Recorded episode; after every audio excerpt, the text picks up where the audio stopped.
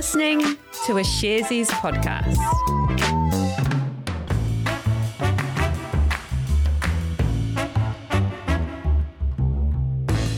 Tēnā tātou katoa, it's Monday the 14th of February. You're listening to Recap brought to you by Sharesies. Sharesies is a wealth development platform where our purpose is to create financial empowerment for everyone. And here's the financial disclaimer. Investing involves risk. You aren't guaranteed to make money and you might lose the money you started with. Any information we provide is general only and current at the time. If you're looking for help with your investment choices, we recommend talking to a licensed financial advice provider. G'day there, Alice. Kia ora, Jose. How, are you? Oh, I'm good. I'm good. Thanks. And you're well? I'm very well. That's good. Yeah. eh? Happy Valentine's Day. Same you, to you. and the listeners. Thank you very much. Uh, if you're out there and you're, yeah, it's Valentine's Day. I hope you have a lovely day. I hope you had a lovely day already. It's a beautiful, it's a beautiful day, Valentine's Day. I quite like it. I enjoy it. Lots of chocolate. That's mainly the and why the, I like and it. the thing is, like, you know, it can be a good excuse to even treat yourself. Oh yeah, totally. Yeah, you don't have to have like a significant other. You can just forget them. No. you just go off. Absolutely. Have, go go go treat yourself. Or treat your friends, treat your family, just anyone. Yeah, totally. Yeah, absolutely. Just there's some tips for you. It is such a meaty day. It's been such a meaty day in terms of news. It's been a minute since we checked in on what the markets have been doing, Alice. What has been going on? It has been a while, and um, generally, share markets have started to recover a bit from earlier in the year when there was that bit of a market dip that we talked about quite a bit on recap. Although last week there were a few bumps after the latest inflation report from the US came out, as well as rising tensions between Ukraine and Russia. Okay, so let's start off with the inflation report. Absolutely. So, inflation has been a recurring theme all year, and we have chatted about this a few times on Recap. Uh, so, inflation, as a bit of a refresher, is the general rising of prices. So, say $1 might not get you quite as far um, as what it once did in the past. Now, inflation has been on the rise sort of over the past year, um, sort of in multiple countries around the world, caused by large amounts of economic stimulus during the pandemic, accompanied with pent up demand from consumers and supply chain disruptions on top of that. So everything has sort of helped drive prices higher. Now, last week, the latest data from the US uh, showed that inflation in the US was about 7.5% for the year ending in January, which was its highest rate in about 40 years. And closely linked to inflation are interest rates. What's happening there? So, yeah, as a reminder, a common function that um, that central banks are tasked with, so like the Reserve Bank of New Zealand or the Federal Reserve in the US, um, their job is to keep inflation under control. Now, it can use interest rates to do this. Basically, the central bank sets a rate like the official cash rate in New Zealand or the Fed funds rate in the US, and that in turn influences the level of interest rates that banks offer. So, say how much interest you might pay on a loan or a mortgage, or how much interest you make on a savings or a term deposit account. Now, when inflation gets too hot, um, central banks look to raise interest rates and vice versa if the economy needs a boost. And it's increasing interest rates that have been in the news a lot this year, right? Yeah, earlier this year, the US share market and in turn other share markets around the world took a dip in the lead up to the Fed's latest announcement around interest rates.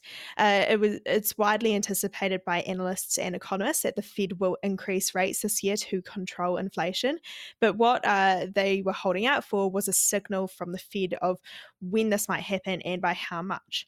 Now, at that meeting in January, the Fed said that it would soon be appropriate to increase interest rates. And what's the latest given this new inflation data? Well, now with this latest inflation data, analysts are wondering whether the Fed will look to raise rates more aggressively than thought. So, for example, after this inflation data was released, Goldman Sachs updated its forecast to predict that the Fed will raise interest rates seven times this year. Now, as a reminder, rising interest rates can affect companies through making it cost more to borrow money, but also they make its potential future earnings look relatively less attractive. That's all else being equal, and that can impact on a company's valuation. And what about the situation with Russia and Ukraine? Is that impacting the share markets at all? Yeah, we saw the S&P 500 in the US tumble 1.9% on Friday, sort of following that inflation report, but also after the White House warned that a Russian invasion of Ukraine could be imminent and uh, also advised US citizens to get out of the country. Uh, so that hot inflation report and these geopolitical tensions sort of only added to the uncertainty uh, that was then reflected in the share market. So there was a bit of a sell off at the end of the trading day on Friday in the US. So, what's the situation with Ukraine and Russia got to do with share markets? Well, one aspect is the geopolitical risk that it brings. So, the general uncertainty of what's in store and, um, in particular, how the US would respond.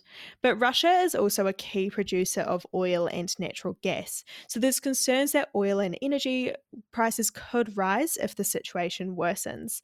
Uh, so, as it was summarized in a CNBC article, an invasion could add to that high global inflation through rising oil and energy prices. And that would also complicate the Fed's outlook. And have we seen these impacts on the share markets in New Zealand and Australia? Well, after that US inflation report came out, the NZX 50 declined 1.9% on Friday, and in the uh, in Australia, the ASX 200 decreased 1%. Now, at the time of recording today, the NZX 50 is down another 1.6%, while the ASX 200 is actually up 0.5%, uh, noting though that both markets are still open for the day. And what's in store for this week? So, this situation with Russia and Ukraine is creating some uncertainty. Uh, on the interest rates front, the minutes from that Fed meeting from January are due to be made public on Wednesday, and that's New Zealand time. Uh, now, these minutes could add a bit more colour to what the Fed's um, thinking is around interest rates. Then more US companies are also due to report their latest earnings reports as earnings season sort of continues. Um, and then, as well, some Australian and New Zealand companies are due to uh, release their latest financials as well. Thank you so much, Alice. As always, an awesome market update there. But moving close to home, I hear Contact Energy posted its first half its first half year results today, rather. Yes, the energy generator and retailer said that it had a quote, solid financial performance, unquote, in the six months to the end of December. The company posted a profit of $134 million. That's compared to a $78 million profit for the same period a year before. Revenue was down slightly by 0.2% to $1.14 billion. So that increase in profitability was helped by operating expenses falling uh, actually almost 10% to $817 million. And what did Contact say was behind all those figures? The company said it was mainly due to a, a, period of strong generation from its hydro stations. Output was up 6% compared to the same period a year earlier. Now, that meant that Contact didn't have to tap into its more costly thermal generation as much. As for the retail part of the business, that's the part that sells power to the public and to companies, they added 29,000 customers over the period. Mm, I'm pretty sure Contact Energy offers a dividend. Were there any updates on that? Yeah, the first half dividend remains unchanged from last year at 14 cents per share. Uh, Contact also said that it wants to offer 35 cents per share as a dividend for the entire year. And the share price, what was that doing today? Uh, the price bounced up slightly after the news this morning by 1.2% to $8.14. Then, just before recording today, the share price was sitting at about $8.05. And what have you got to wrap us up for today, Jose? Thanks, Alice. I actually have two stories about two different companies that run casinos here in Aotearoa and in Australia. I'll start with the local story first.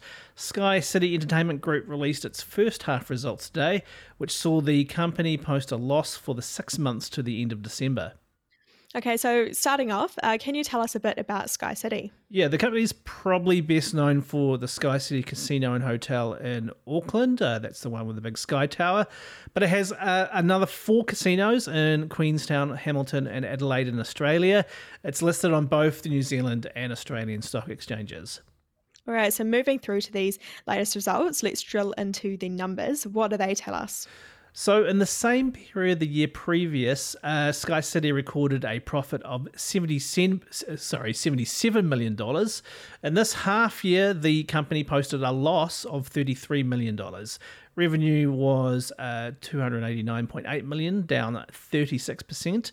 Auckland, which is where most of the company's profits come from, saw a 49% drop in revenue and its operating earnings were down 83%. Okay, so what does Sky City say about those figures? I mean, COVID 19 has got to have played a part, right? Yeah, absolutely. It's, it's, it's, you're quite right there. The CEO, Michael Ahearne, said the company was impacted significantly by restrictions around COVID 19. And the Auckland property was where they felt it the most. It was closed for 107 days during that period versus just 19 days in the same period in the previous year. Uh, the company's also declined to offer a dividend this time around to shareholders for this period. Ahearne said that when premises can open and run as normal, they are quick to rebound. The company is now looking forward to the potential reopening of borders uh, from the end of February. Okay, and was there anything else of note in these results? Yes, online gaming saw an uptick in revenue. It was up 16% to $9.4 million. And SkyCity's share price uh, was just before recording at $2.91.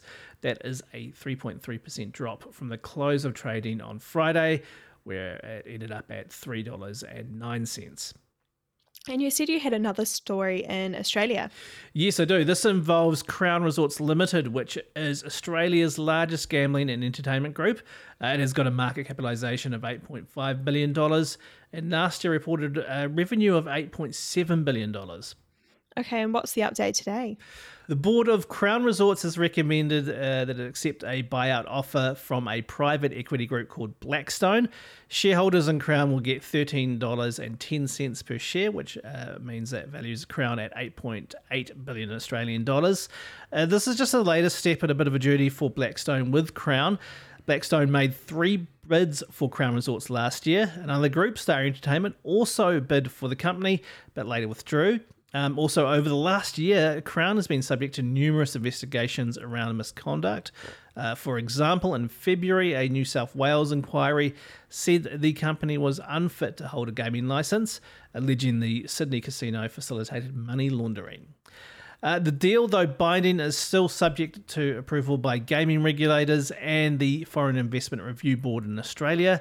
They're also waiting on an independent report on the deal being presented to shareholders.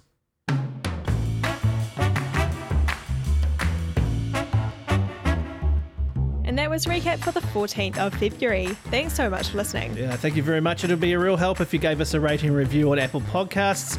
Our email is recap at sharesies.co.nz.